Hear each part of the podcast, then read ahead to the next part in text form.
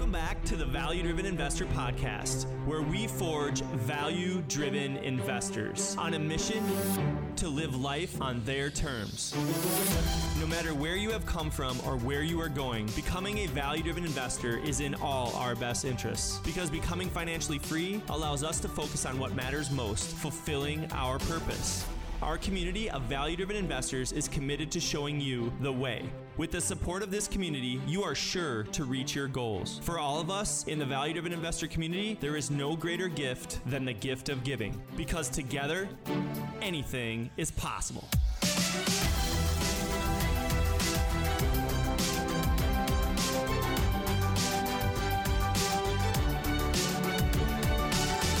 Welcome back to the Value Driven Investor Podcast, and I'm super excited again to have my buddy Bob Grant on with me today. Bob, how you doing, buddy?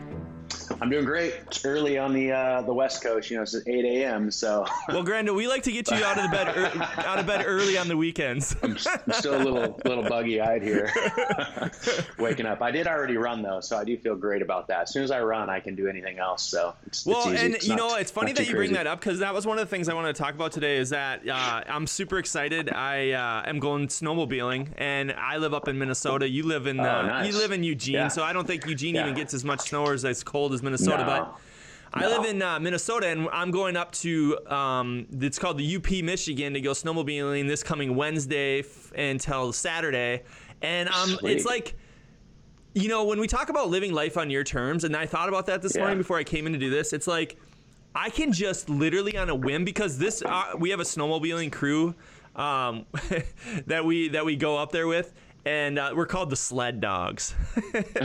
And we have hats and stuff and my and this guy that no put it together way. has like stickers and like so we put stickers in like the bathrooms of these dive bars that were going it's just awesome dude. No, it's so cool. that's freaking cool. Yeah and yeah. so like the sled dogs we we're on a group text and like it's it's completely silent silent in the summer. There's no there's no talk. Then all of a sudden the snow the first snow flies and it's like oh where are we going what are we doing and then like now like there's up michigan is where we go a lot and they've been getting yeah. a bunch of snow and so uh, it's just cool because like life on your terms is this it's like two days ago they're like we're going who's in and i'm going to tell you there's so many of these i mean it's a big group it's like 25 yeah. guys but there's only four of us that have the ability to just drop everything and like let's go and i'm going to yeah. tell you three of the four people are entrepreneurs. They run their own business. They do their own thing, you know. And yeah. one of and another one is my my business partner that I work with.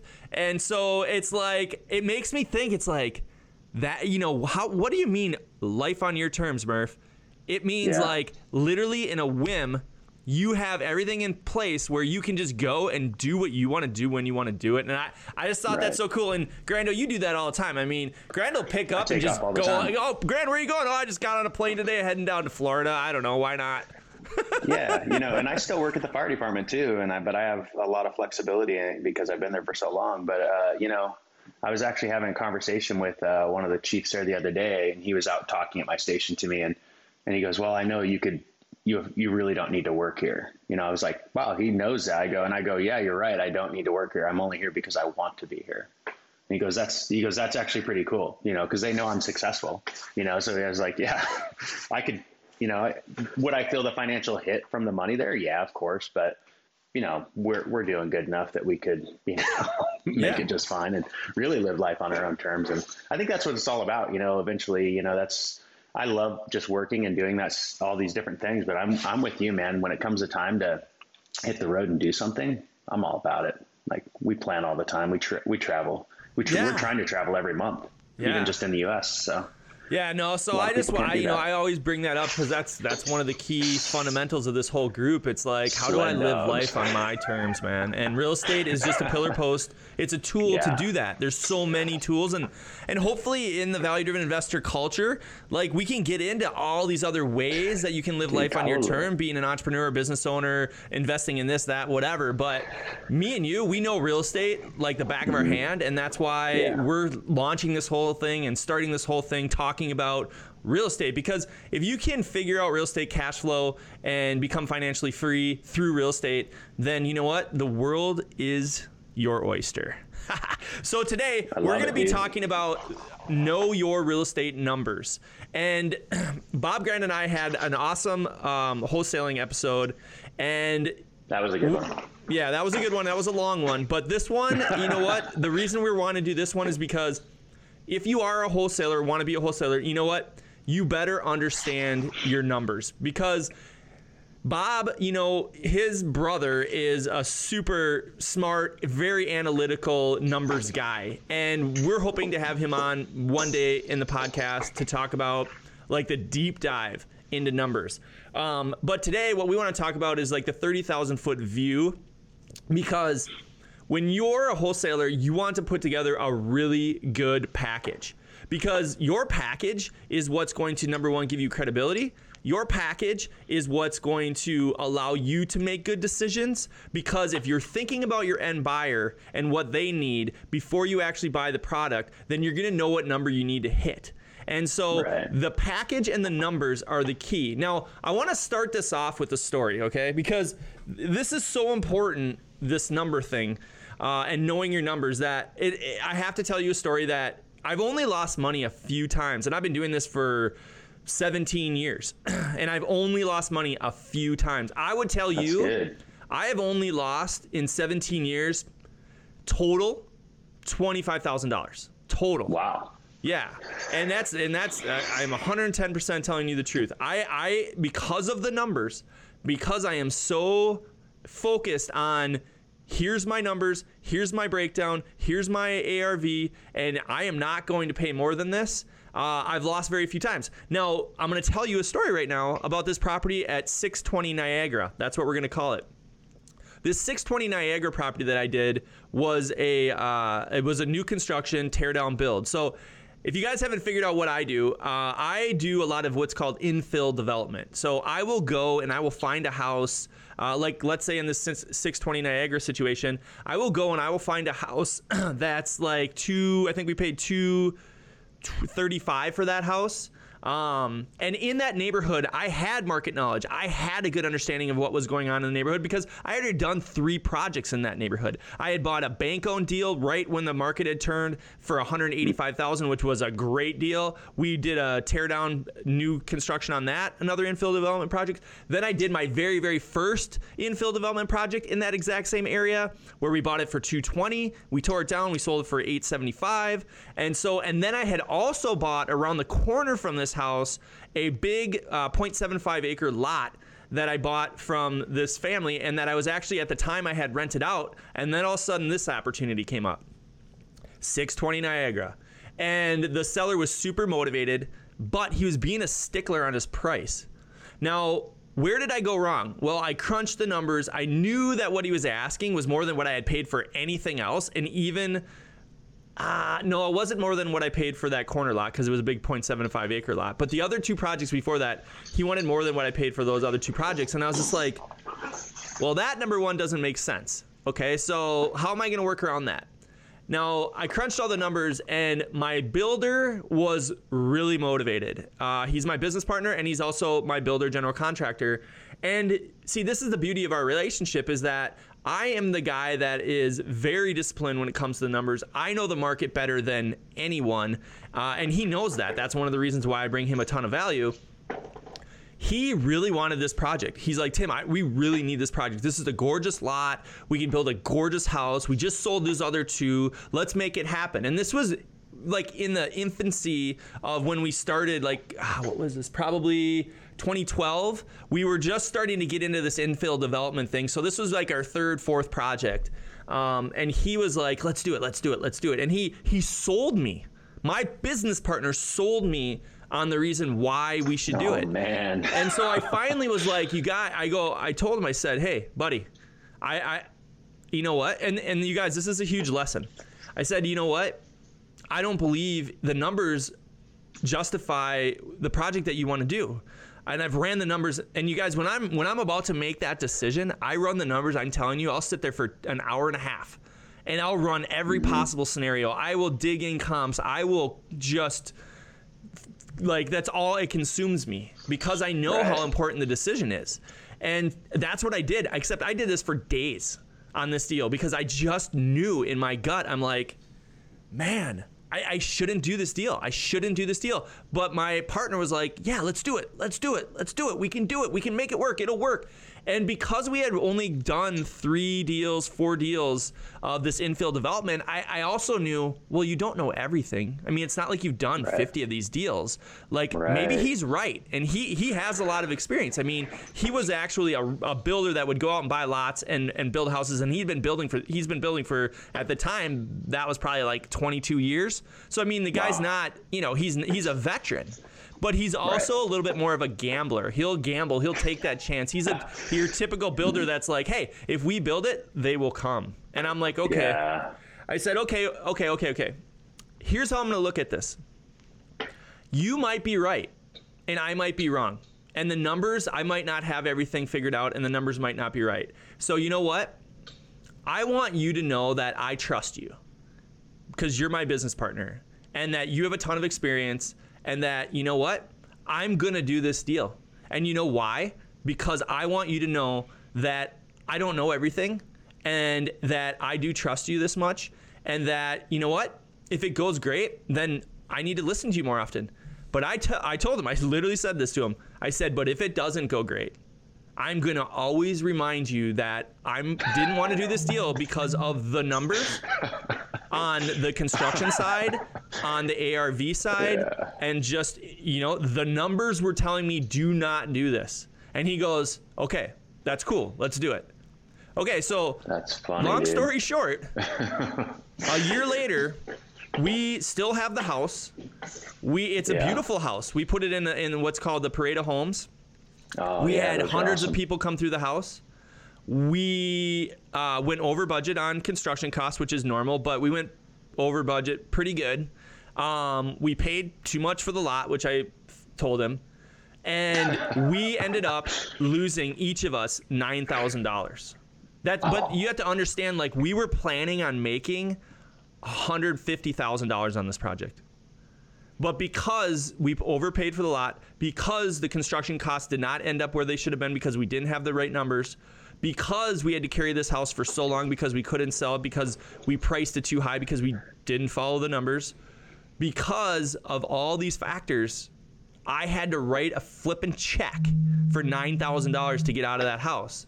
Now, $9,000 big deal, but the whole point was I looked at him, I said, "Hey man, now you know I trust you, but now you know you need to trust me. And honestly, we did. I did that one other time with him, and uh, we didn't lose money, but it was not favorable uh, as far as what we thought we would make and what we did make. Very minimal. Like I think we walked away. We were supposed to make like hundred thousand dollars, and we walked away with ten thousand dollars a piece. And let me tell you, when you're when you're working on a construction project as a general contractor on a new construction yeah. for six months, four months, and you walk away ten thousand dollars, it hurts. It oh, hurts. Yeah. And so, because you have so much time invested. And so yeah. he looked at me and he said, after the second time, because this was the first time, but the whole point is this he said, You know the market, you know the numbers. I'm going to give you my opinion, but you're going to make the decision. And we've been doing, we, him and I have been doing this because you got to stay in your lane. And right. that is my lane. And he jumped into my lane and he got bit and he didn't like it. And so that's yeah. the whole point. If you're a wholesaler, stay in your lane because you're a huge asset to Bob and I if you're out yeah. there running these numbers and doing the right thing and making the right decision so then we can come and it's a no-brainer and we're like, yeah, let's jump on this and we keep winning. We're like, yeah, yeah. we're get more deals and you just keep making more money. So yeah. I don't know, Grant, if you have any insight on that story, but that's my story. I will never forget it. Dude, that's that's a great lesson and it wasn't a huge amount of money but it still burns and i'm sure it just kills you today. Um, you know i think one of the things i'm fortunate about is fortunate that's fortunate for me is you know i started out investing a little bit later in the game professionally you know and so i and i was surrounded by other people who were already doing it. And so uh, the numbers from day one were ingrained into my brain like you better know your numbers. So i haven't lost any money yet which which is awesome That's but awesome. a deal you know the, a deal yesterday you know, speaking of your deal, a deal that we lost yesterday because of four thousand dollars. The numbers didn't add up by four thousand dollars. We made an offer, and this is a low, you know, project. You know, it's like two hundred and thirty thousand dollars, or you know, so our offer price ended now up being two like on the ARV, Bob, or two hundred thirty on the no, initial it acquisition. Been, it would have been three sixty five on the after repaired value. So when we looked at it, you know, with the amount of construction costs, we just reversed ourselves back out, which is what we're going to talk about. Our price came at 231. Um, we thought we were going to get, we thought we were going to get it. We're like, yeah, they're like, everything's looking great. Somebody slid in there at 235. And so then I was just like the gambler in me, you know, my brother's the number hard rock guy, kind of like how you are. I'm kind of a little bit more on the gambling side, but I trust his numbers and I can do the numbers exactly like he does. And I have the experience, but I, I like him doing it. So it's like another opinion and I look at it too.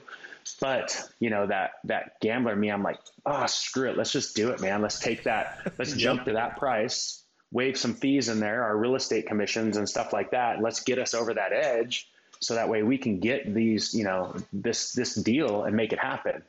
And he's like, yeah. He goes, you know, but you know, our construction costs. What if it goes over? Then we're we're chipping away. We're chipping away. He goes, this would actually be the less profit. You know, the profit margin's already tight. He goes, we like to make you know 75k per deal. This would already push us down to 50. He goes, what happens if something happens and we go down to 30? And I was just like, yeah, you're right you know, that makes a lot of sense. I was like, he's like, let's just move on to the next deal. And okay, you know, and Bob, you know a, what? One of the lesson. key things though that people need to understand is that you've created an insulation to remove yeah. emotion because you were about right. you if it was just you all on your own you might have made oh. that emotional decision but you added an insulation barrier or a, a re, to reduce your risk right. which is your brother and see that's right. how chris and i work too is that mm-hmm. sometimes i need chris to push me because i'm too conservative and i miss deals like i told you guys about a deal that i missed out on uh, where i could have bought it and i could have just literally sold it right again and made a good profit but the mm-hmm. numbers didn't work out how I was looking at the deal, which was a tear down new construction. When if I was looking at the deal as like just buy it and then just put it right back on the market, well, I could oh, yeah, probably make yeah. a ton of profit. So there's mm-hmm. a million ways to skin the cat, but like right. Bob said, you know, you have to know yourself and that's where we talk about extreme self-awareness because if you don't right. know your tendencies as a mm, i'm kind of a riverboat gambler like my yeah. partner or like bob and i wouldn't call bob yeah. a riverboat gambler but i would definitely say bob likes to take a chance every once in a while yeah. where his brother is very conservative and i would say you know, for me, I'm I'm a little bit I'm conservative, but I'll take a chance just like I took a chance, and I'll definitely take a chance if I if someone that I trust tells me, hey man, I, I, think this is one we can take a chance on. I'll take a chance here and there. Yeah. Um, but anyways, let's get into the the nitty gritty because cool. you guys want to know, you know, know about the numbers. So you're probably asking yourself, why is knowing the numbers so important? Okay, well, I think we answered that. Knowing the numbers is so important because it reduces your risk drastically. Uh, I mean, Bob and I, Bob hasn't yeah. lost any money. I've lost maybe $25,000 in like 17 years. So the only reason that I can say I've done that is because I'm very methodical about my numbers. So why is knowing the numbers so important? So you don't lose money and go broke. Right. What is the first thing that we want to talk about? Now, there's three things in this 30,000 foot view of knowing the numbers that we want to talk about today. Number one is understanding ARV after repair value. Okay, you have that's yep. where you start. What if I do all this? What can I is the maximum dollar I can sell this product for? Uh, and you know, maximum value. You have to understand after repair value. That's maximum value you can sell a product for after you remodel it. And then the next one is um, what are the repair costs? You have to understand when you find ARV, you have to back out all these repair costs. Okay, because those are that is a variable that is very dynamic. Repair costs is dynamic from in the very beginning because each contractor or each rehabber will look at repair costs differently because mm-hmm. they might look at their project differently and what they're going to do with the property differently. So you're never going to get it right exactly. But as long as you have your philosophy and you have a model for showing people, like we talked in wholesaling, you have option A, option B, and option C. And this is how I break down these options and, and how the repair costs uh, relate to them. Then you know what? You're really helping that uh, rehabber like Bob and I to make a quick decision and a good decision. And then number three is know your market conditions and your area. I mean, if you're a wholesaler, if you're in the survival phase and you're getting dropped into a market like we talked about, and you don't know anything, you better start researching that market, and you have right. to find. It's like I love um, the show Gold Rush, and yeah. that's what your market area is all about when when Parker's running around trying to figure out okay where am I gonna have find my next plot and he's drilling holes to try to find okay is there enough gold here that's your market research that's yeah. your market areas you're always drilling holes test holes and you're trying yep. to find where is that vein of gold because the market I work in in Minneapolis is a vein of gold I mean, it's yeah. I've done research around the country in different markets, and there's a couple other markets uh, around the country, but there's not many markets like the market I'm in that can, I can do what I'm doing and make yeah. the kind of money that I'm making. And it was a lot of research, a lot of testing,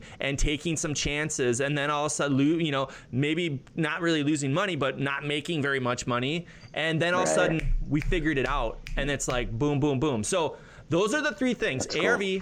repair costs, market conditions, and your area. So, Grando, right. let's talk ARV. What All is right. a realistic ARV for this property? That's usually what you're going to have to ask yourself right. if you're out there wholesaling or investing. What is a realistic ARV for this property? Grando, how do you come to after repair value? What, what insight can you give on that? Uh, yeah. So after repaired value, you know, we just basically we we shoot for the percentage that we would want, right? So when you're looking at that, like you know, we're 70 to 75 percent of the after repaired value, meaning you know we will look at the after repaired value, we'll make an offer at 70 to 75 percent, and and then we subtract out construction cost. You know, so I guess I should say we look at the 70 to 75 percent of that after repaired value, subtract construction costs, and then that's our offer. And so that that's that's where we land um, most of the time. And you know that number fluctuates a little bit, you know, but it, it kind of depends too. Like when if you're using private money, you know, what does that private money lender need? So if you're looking at like well, this private money lender that we're using right now, he likes to pay for just the acquisition cost at 65% of the purchase price, right? So we have to think about those two numbers and, and that's big picture but so you're kind of going back and forth and it usually falls in that range 70 to 75 percent okay so 70 to 75 percent you find your arv so talk to me about finding your arv what what does yeah. that mean to you as as a guy that goes out and buys properties and and yeah. is going to be doing the rehab and is going to maximize that value and is needs to know okay what's the after repair value when if i'm so, if i'm coming to you with a deal bob as a wholesaler how do you want me to to calculate after repair right. value as far as like maximizing the the property. So if the property, if I come to you and say, "Hey, after repair value is 350,000," do you want to be like, what do you want to ask me as far as, "Well, how did you come to after repair value?" Yeah. So after repaired values, I mean, ARV equals good agent, right? So a, what does a great agent do? They have comps. They they do a great market analysis on the area. So ARV equals good agent. Um, is kind of how I always say it. So if you have a good agent, if you are a good agent, or you have a good agent, that's how you're going to get that after repaired value. So you can you can do some prelim work yourself, right? And you can look at comps, you can look at Zillow and all that stuff. But just having that line with a good agent is going to be very helpful because you can be like, hey, what are you thinking? We clean this thing up. We, we make it a, a nine out of 10, you know, 10 being new construction, but this is going to be an, you know, a nine, you know, what are you thinking for price and send me some comps on that. And so having your best comps around, you know, we're both agents, so it's easier for us. That's where we cut our teeth is doing market analysis market analysis.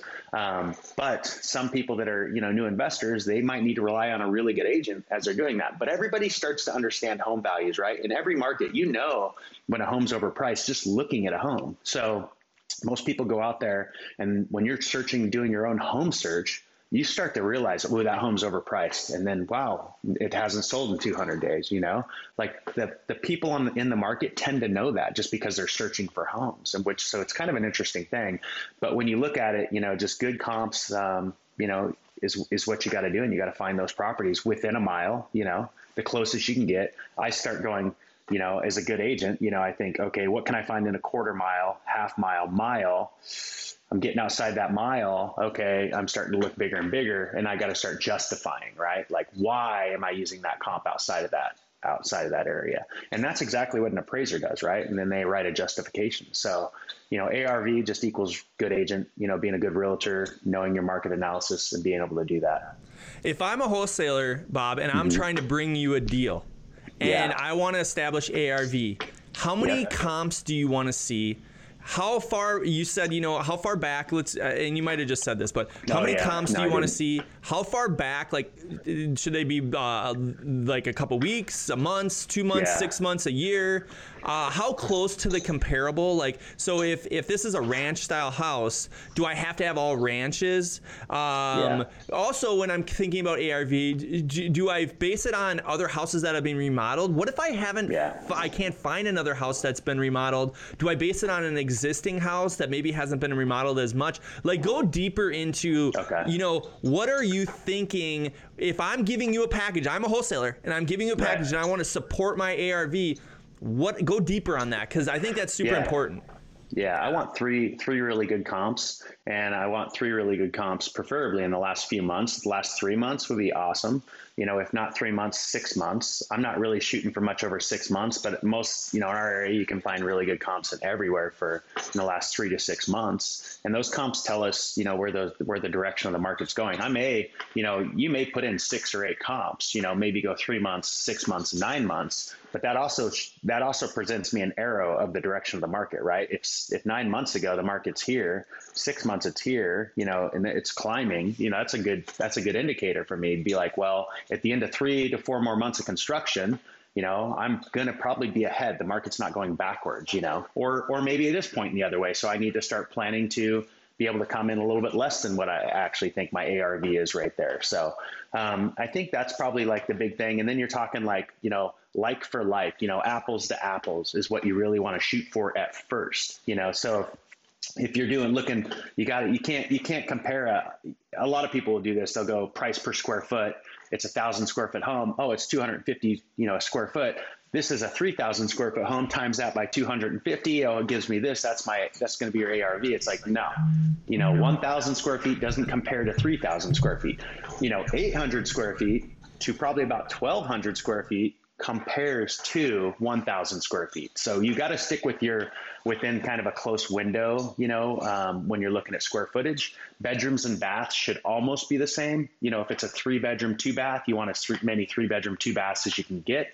If it's a rancher of course i want to see other ranchers. You know i don't want to see the two stories you know and all that type of stuff. I want i want like for like.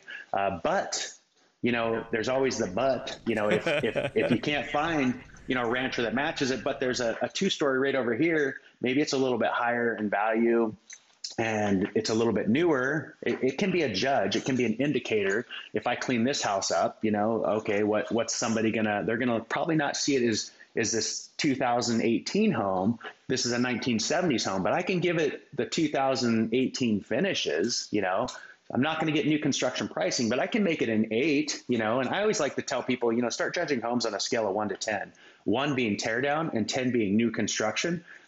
Pick where that home fits out on that spectrum, you know. So if it's a four or five, can you make it an eight? Because you can never make it new construction, right? But you can make it an eight or a nine, you know. And so you can start kind of judging those things like that and breaking it down, you know. Um, you know, and a lot of it is involved around you know the the the year it was built, you know, as to what it can be. So breaking those numbers down like that, I think you know you can you can get pretty close.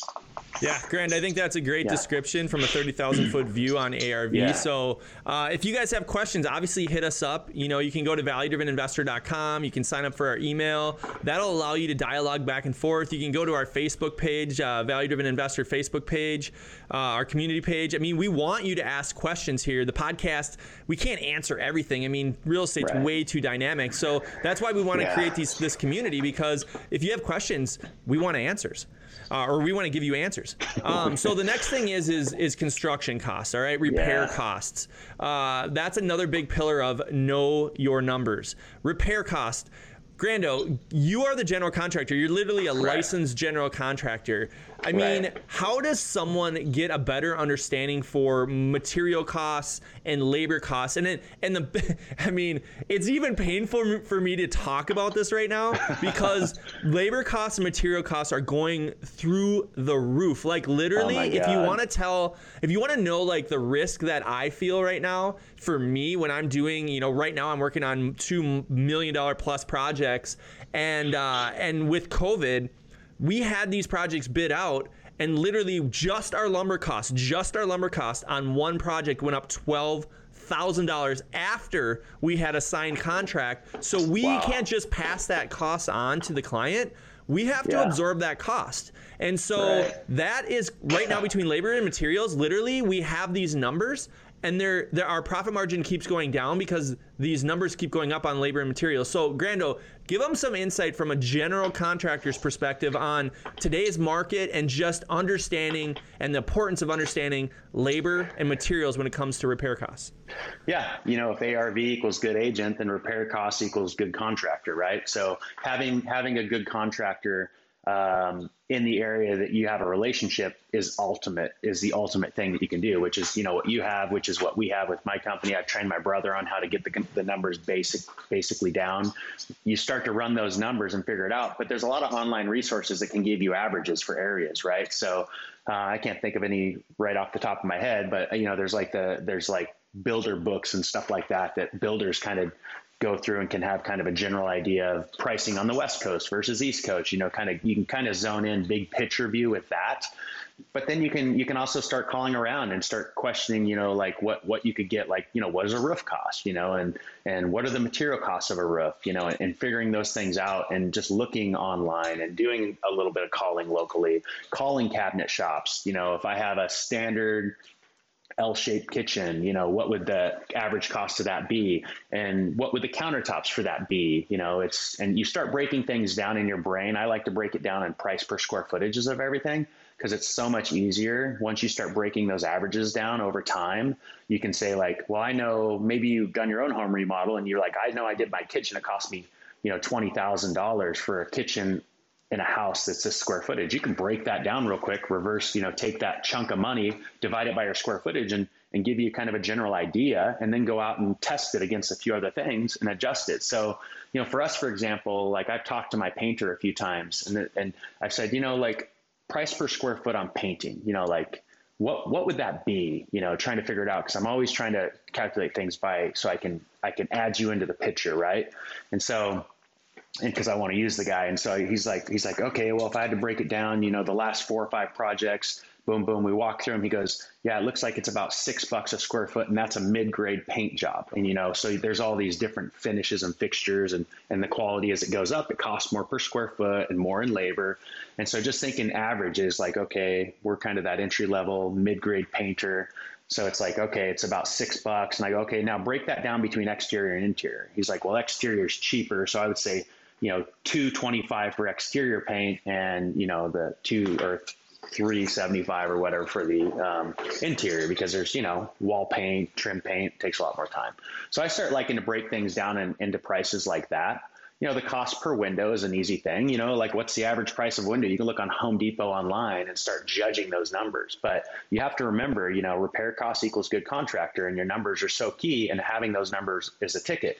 Going out and finding a project system that you could bring your contractor out if you have one. You could bring them out, get estimates, get a general contractor out there to ballpark. But you, the, the conversation you have to have with that person is you need to find that GC who isn't the cheapest in the world, and isn't the most expensive in the world. You want that middle of the road guy. So he might not be that big name brand contractor you're seeing all over the signs everywhere, but he's also not the one you're finding on Craigslist, right? There's that guy you'll find in between, and he's a good, honest, hardworking dude that's out there, or gal that's out there just making it as a contractor and doing good quality work. That's your contractor. And when you find that person, or you find a few of them, those are the ones you hook into and you start running those numbers against, calling them up. Hey, what do you think this would be? How would that be? You know, and running the numbers like that. But that's the education aspect of it that you got to go through um, to the point where now, you know, I walk in any house because I've been doing it for a while. I can just be like, boom, this is that cost, this is that cost, this is that cost, that bury, you know, then then of course putting in a buffer, right? Like putting in a contingency because like I haven't seen inside the walls. So it's like what would you know, it's an older home, so I need to have a bigger contingency for that versus a newer home, you know. So there's all these give and takes and you start to break those numbers down and um, over time you end up kind of understanding it and you rely less on your GC and he starts to trust your numbers and judgment when you, you kind of start working together. Yeah, I think you summed it up really well. And really, when you're talking, Bob, I'm thinking, okay, if I'm a wholesaler, what is he really telling me? he's telling you you need to find a GC, even if you're not going to be a rehabber. You Right. you need to find a GC that when you find a wholesale opportunity that is willing to come through or is willing to at least look at this opportunity with you so that you can get that perspective. Now, Yeah. N- Now the other thing is if you're if you're still like oh well yeah but I just started I don't have a GC and I'm not going to try to figure that out then you need to like you need to go and and get on the job or you need to mm-hmm. go follow your you need to find like somebody on your buyers list. If you have me or Bob on your buyers list you need to be like okay hey guys uh, I'm going to go out and dig up deals for you but what deals do you have going right now? And you need to start asking a ton of questions around like what does this cost? Can i go through your project? What is that can you give me the breakdown on this project? And understand a live project that bob and i have Right. going because if you can if you can understand what we're doing in a live project and go from an arv and be like okay i'm seeing this really happen. I'm seeing these real costs on a real project now i can get a better understanding. I mean you better be doing at least that because if you're not willing to put in that much effort to understand your costs or to go out there and put in the time to understand you know what a guy like bob and i are doing to to rehab a project and what all goes into it I'm going to tell you, you're going to be that wholesaler that's just throwing dartboards at the dartboard, and eventually you're going to get burned. And eventually, those guys on your buyers list are going to be like, "Mm, Yeah, I would have bought 10 projects from you this year, but you don't know what you're doing. And you don't want to be that guy. So, you know, Dude. I think Bob summarized it really well. And, and again, this is a 30,000 foot view, but you know, nothing that you do in this world to be successful or live life on your terms is going to be easy or not require a time investment. Right. Yeah. So true, man. Very, very true. Okay, well now let's go to market condition and your area. Okay, Oh, yeah. market condition in your area. This is probably it could probably be the number one thing that you need to start with. Uh, Yep. We started with ARV because I think ARV and market condition in your area are, go hand Mm-hmm. in hand. Um, but I want to talk about my area. So I found a fantastic area in the Minneapolis area, um, and in that area, I have done. I did research for two and a half years, watching market trends, which means watching the comps, what houses were junk, like let's call it a one, and how could I turn it into a ten. And that's literally Right. what I do today. I take a house that's a one that is just basically dilapidated, and then I just tear it down. And then I just build a brand new house, like a project that I did at west49street.com. If you want to go to that website, west49street.com, I took a house that was just dilapidated, uh, and then I tore it down and I built a $1.5 million brand new construction house in a fantastic location in Minneapolis. Now, how do I do that? Like, well, I'm going to tell you this. I do it because I've spent years researching the area. I've spent years watching those market trends. What are houses doing? What how has and I've also watched other people do it. So I'm not going to go and do a project like that if I haven't seen someone else do it because that's been happening in the area that I work for for quite a while now. You know the McMansion thing. That's I'm the McMansion guy, right? Um, but you have to do that. You have to pay attention to okay where's that area that I can actually have a good ARV that has a big enough margin that I'm reducing my risk because things like Bob said as a general contractor, you're never going to know what's in the walls. So you better Right. plan for it. Um, so you need to find those areas and dig for those areas. Um, and that's understanding, you know, where do I get that data? Now, if you're not a licensed agent like Bob and I, well, number one, we would recommend that you become a licensed agent because if you want the best data, usually when you're a licensed agent, you're going to be able to find and get access to the best data, which is number one, the MLS. Uh, but there's other access that you can get as an agent as well that will allow you to get the best data. Because in order to make good decisions on ARV and understand your, you know, market conditions in the area, you need great data. And you know, the internet is the king of data. Um, but if you don't have that, there are different um, websites out there. I think there's like a website called Remine.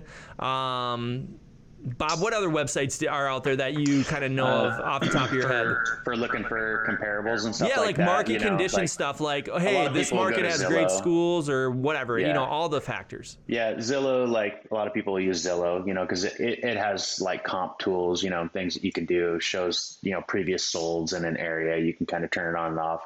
Those are data scrapes from county records, so it's not as good as MLS, you know, but um, I, I think that's probably if I were a wholesaler, I'd probably be jumping there, you know, looking there. Uh, Remine is another good one.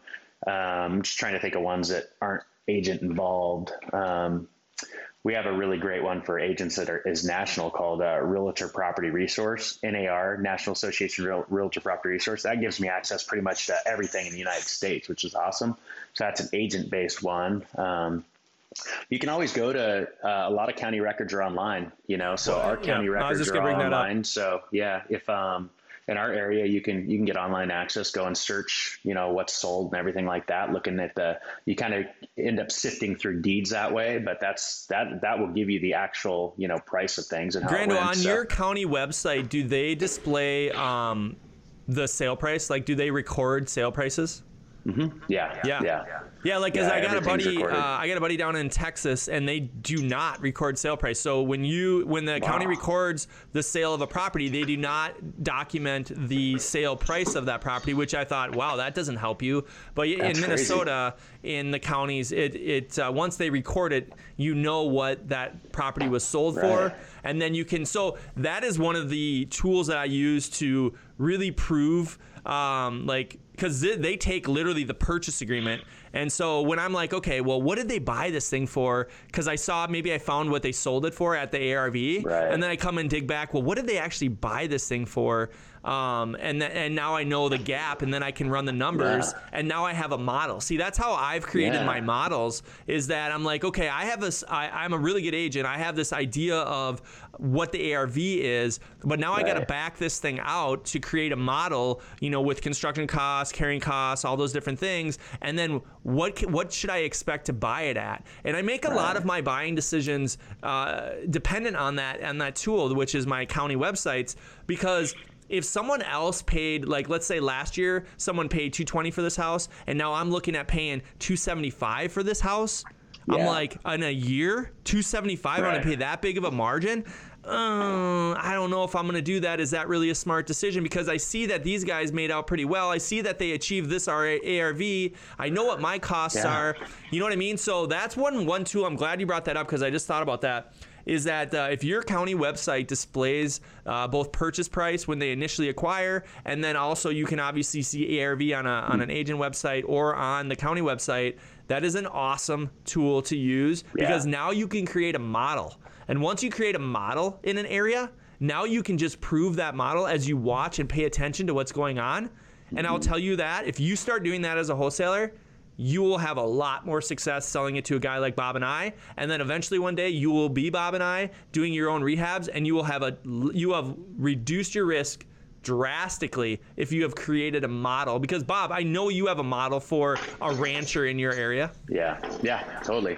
Yeah, our, I mean, ex- I think exactly what you just said. You know, when we look at you know a rancher, obviously any flip project we want to do, we're conservative and we want to make you know 75k per project. You know, which and some to some people it's a lot. You know, to some people it's not. But when you're looking at entry level homes and you can make 75k per project, that's you know, you're put sinking your money into it and your true net on the back end is 75K. We love that. And we pass on a lot of deals. So when you think like in my brain, I know like when those numbers hit, if I can get at least 75K out of it, it's awesome. We scored a house the other day. It'll be a, a 350 seller waited for, you know, four or five months for this thing to go through probate. They only wanted 135,000 for it, you know? So it's like, that's a home run, right? So if it's over 75K, you know, I'm, you know, 75K to me is like, I've, I've struck a single, right? You know, if I'm making over 100, I'm on third base. And if I get over that, that's a home run, you know? So like, that's kind of how I see it in my world, you know, thinking model wise. And then, and then working back exactly how you just said it, you know, it's like, you know, where, what are my, what's my model for my resources and, and figuring that out per area. And that's the one thing I've noticed, you know, I tend, I kind of thought real estate, you know, cause I'm kind of more local and I haven't jumped to other states and we're looking at other states it's it's so interesting how different every other state is and how they do things, you know, and whether a deed of trust or a mortgage state or you know what they do for title, you know, and all that type of stuff. And so you have to figure out the exact system in your area. And our system is exactly it's so streamlined, you know, because we go out, we look at a property, we get the call, look at a property, we comp it, we my you know brother goes out, does the quick quick numbers If it pencils, he brings it to me. We start deep diving into it. We start both looking at the comps. I say, yeah, I trust your comps, this and that. I, here's what I think, and then then he comes up with the final, you know, project, you know, spreadsheet. It's like, okay, here's what it is. Here's what we can offer. All right, let's offer it. Let's see what happens. You know, and yeah. and and that's our model. And if we score That's the home awesome. run out of it, sweet. Well, Grando, I think we've summed up know your numbers from a 30,000 foot view. So I want Yeah. you to kind of kick it or end it off with, you know, what share a story or something to to our people here, a clear picture as to why we live by the numbers. Why is this so important to know and understand? So, why are the numbers so important to understand? Um, a story for me, I mean, it goes back to the apartment complex that we just bought, right? Like we paid six hundred thousand for this apartment complex. It's going to be, you know, it's seventeen units. It's a strip mall style thing, kind of three buildings. Um, and to me, you know, it's like it's run down, this and that. You know, it's, it's six hundred thousand dollars to a lot of people. That's a huge amount of money. It's a huge amount of money to me. Biggest project ever um, looking at the projection of the numbers, you know, being able to take the numbers and say, does that make sense? You know, and, and this was a wholesale deal, so they made out well on it. So they probably locked it up for 500. We paid them 600. They probably made 100, right? So that's a great example of that wholesaler knowing the numbers themselves, knowing that there's value here, and not t- trying to take too much of that value. Um, so we lock it up because we know our numbers, we know our area, we're able to lock it up before the showing of the property to other investors. So we already owned it when everybody else was looking at it, which I thought was kind of cool because we were so dialed on those numbers. And on the flip side, you know, um, knowing how to think, okay, when we're done with construction, we estimate it to be this. We know we can increase the rents to this. We know that the future value of this property is going to be this, you know, say it's like 1.2, 1.3 million. We know we have you know, $500,000 just sitting there. So it's a home run, right? So we see that and we can quickly align because we know those numbers. And because I'm not playing riverboat gambler, you know, if I were the riverboat gambler, I'd come in there and be like, God, I really want this. I see, I know there's big numbers. I'm not looking at, I'm not looking at the construction that's needed. I'm not doing this. It's like, he goes in there and throws a, you know, a seven or eight hundred thousand dollar, you know, price tag on it. You know, he gets out there and then some riverboat gambler buys it and then they have to rehab it, run into a bunch of costs, and all of a sudden they're into this thing for 1.1 and it's only worth, you know, 1.2, 1.3. They still make money, right? Or maybe they miss the boat altogether and they lose their money on it. But in the end, you know, if they would have played it by the numbers, they would have be able to see it like my brother and I saw that deal. And then we were like, we've got to do this deal. We've got to pull the trigger. How can we make this happen as fast as possible? You know, and so well, and Bob, like, I, think, a cool- too, though, in that deal, one of your biggest variables that you have a big competitive edge on is the construction cost because Yes. number one you're going into your biggest deal number one number two Right. you're going into a deal that you've ne- a kind of deal that you've never done which is a multifamily deal and number Yeah. two there is a shit ton of remodeling that's going to happen in that oh project Oh so the fact Yeah. that you're a gc you know and and you know your numbers when it comes to construction costs right Right. Yeah, totally. Yeah. And I mean that and that's exactly it. Like I know those numbers so that way when I do start hiring the people, I know I can stay within those parameters, you know, and and that and that's the most important thing. That's why it comes back down to the numbers. If if I were just some you know, I love the riverboat gambler because that just put paints such a great picture, dude. If I were that guy, you just start throwing money at that project, right? You're just like, boom, start chucking money. Call this contractor. Let's start working. Let's do that. Ah, like I had a friend the other day. He told me he was remodeling his bathroom in his house, and he goes, he goes, yeah, the contractor came back. And I go, oh, cool. What was the what's the cost on the remodel? I'm always wondering, you know, homeowners what they get for remodeling and this and that versus what I get, you know. He goes, oh, I don't know. I go, what do you mean you don't know? He goes, I didn't tell him there was a budget. I go, you Oh. didn't tell a general contractor there was a budget on your bathroom? He's like, no, I just told him to get it done. I go, dude, you call me up, I'll get it done for you with no budget. Like, this is going to be a thirty thousand dollar bathroom. I'm putting marble down. I was just like, it blew my mind, you know. And so that's like a great example of somebody who's just like, just get it done. Versus me and you, we're like, what's the toilet cost? What's the faucet cost? What's the countertop? What's the floor? What's the demo cost? What's the shower cost? What's this cost? You know, and I'm breaking it all down. What's the permit cost? Okay, in the end, did I hit my number? Did I miss my number? How can I improve next time? Know your just- numbers, man. Bob, I think you just nailed it right there. So- Know your numbers because if you know your numbers, you're going to reduce your risk. If you reduce your risk, you're going to make a profit. And if you make a profit, you're going to end up living life on your terms.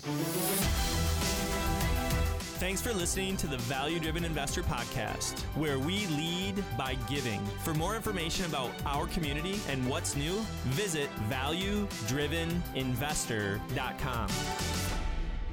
The Value Driven Investor Podcast was produced by Digital Legend Media in Minneapolis. Build your legend, digitallegendmedia.com.